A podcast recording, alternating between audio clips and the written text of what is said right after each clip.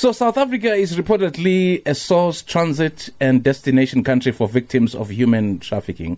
This is disturbing. This is worrying. Uh, source countries are those which supply the victims of the crime. Transit countries are mediums or stopping points which the victims travel through, and destination countries are the final locations to which they are brought. South Africa is all three. Mm. Zoo three. We now speak to uh, Katie Modraw, who is country manager at A21 Country Manager, which is an anti trafficking organization. Katie, thank you so much for joining us. Thanks for your patience. Thanks for having me. It's a pleasure to be on the show. It's great to have you on the show. Talking about this worrying, um, you know, topic today, uh, trafficking. You know, especially if it's happening right uh, under your nose in your own country.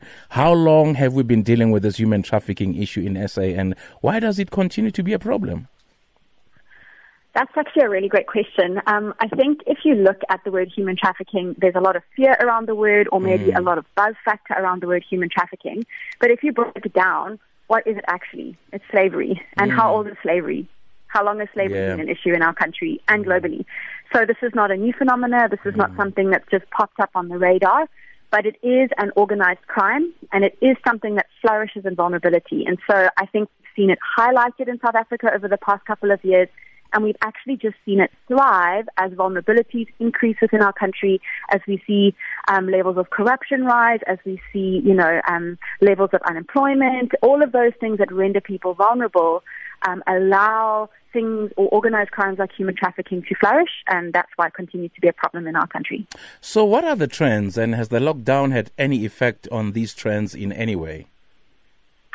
That's um, that's it's interesting to comment on trends because we mm. start to see trends as we see calls come through to the hotline, as we see cases reported. But some of the, the, the common trends that we've seen this year so far, we have seen very, very many fake job opportunities, a lot of them that are circulating on WhatsApp or um, Facebook, and they generally um, are fake modeling contracts, um, and they are generally, or the advert for the job is a bit indiscriminate, if you want to say. Maybe it's not like what clear the job will be, um, but that it usually has a very high starting salary and no experience needed. Mm. So um, your trends for recruiting victims often speak to the vulnerabilities that a certain population or populous group will have. So if it's people looking for jobs, then the recruitment is going to be focusing on those jobs. If you are looking for, um, if you're targeting teenagers or teenage girls, you're going to be targeting girls that are looking for value placed on them, that are looking for relationships. So then that trend would be the lover boy method of recruitment. That is pretending to value a girl, pretending to be in love with her in mm, order to manipulate mm. her or control her. Mm. And then more recently, because of COVID, that's just actually highlighted whatever vulnerabilities we have in our country and it's pushed many children online.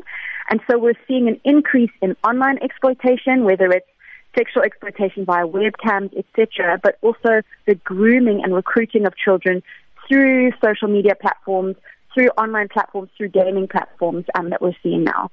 So, what have been your victories as A21? Your, you know, in your in your fight against human trafficking. Um, globally, so we, we have 18 offices in 13 yeah. countries. So we've seen a lot of victories globally. I think some of our standout victories have been um, increased court cases that have been won um, mm. in some mm. of the countries that we've been in.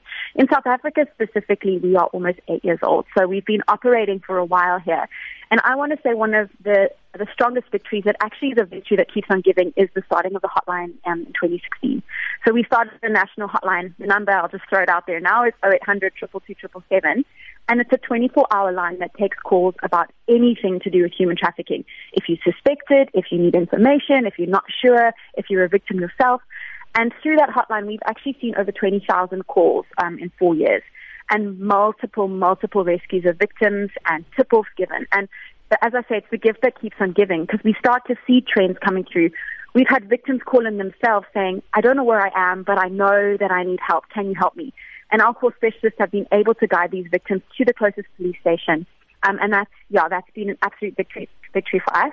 Um, and I also think that um, in more recent times, being able to represent what South Africa is seeing on the ground um, through the hotline in um, national platforms such as, you know, the NICTIP committee, that has been a strong win for us. So, um, Katie, what should be the, the next steps in ending human trafficking in South Africa? I know it's a complicated question. It is. Um, it's a very complicated question. I think, you know, um, firstly, I think public awareness is mm. massive. Um, you know, if I'm going to address the elephant in the room, there is a lot of fake news going around at the moment. Um, there's a lot of um, those chain WhatsApp messages that are being sent around um, and that actually cause fear and panic rather than educating the public on what human trafficking really looks like. So I think a strong education and public awareness campaign is really needed in our country to be able to show citizens, community members, this is how human trafficking happens and this is how you recognize it, this is how you protect yourself. Until then, I think we're operating with false beliefs about what trafficking does look like or hysteria. So I think that's very important. Um, and then I think if we're looking at a, a government level, I honestly believe that um, sufficient training for SAPS at our station level is vital. If our police officers are not identifying trafficking when it comes knocking at the front door, when a victim walks through the door and says, I need help, we've got a real issue. And that is currently happening. Many station level staff are not, not identifying trafficking. So adequate training for them and then increased resources for our specialized investigation units, the DPCI or the Hawks, um, they are largely, I believe, under resourced in the trafficking um, investigation. And if we put tools in their hand, if we put people in their hand, I really believe that we will see um, incredible investigations and, and court cases won eventually. Katie Modraw, thank you so much for your insights. Katie is from A21 Country uh, Manager. Thank you so much for chatting to us, Katie.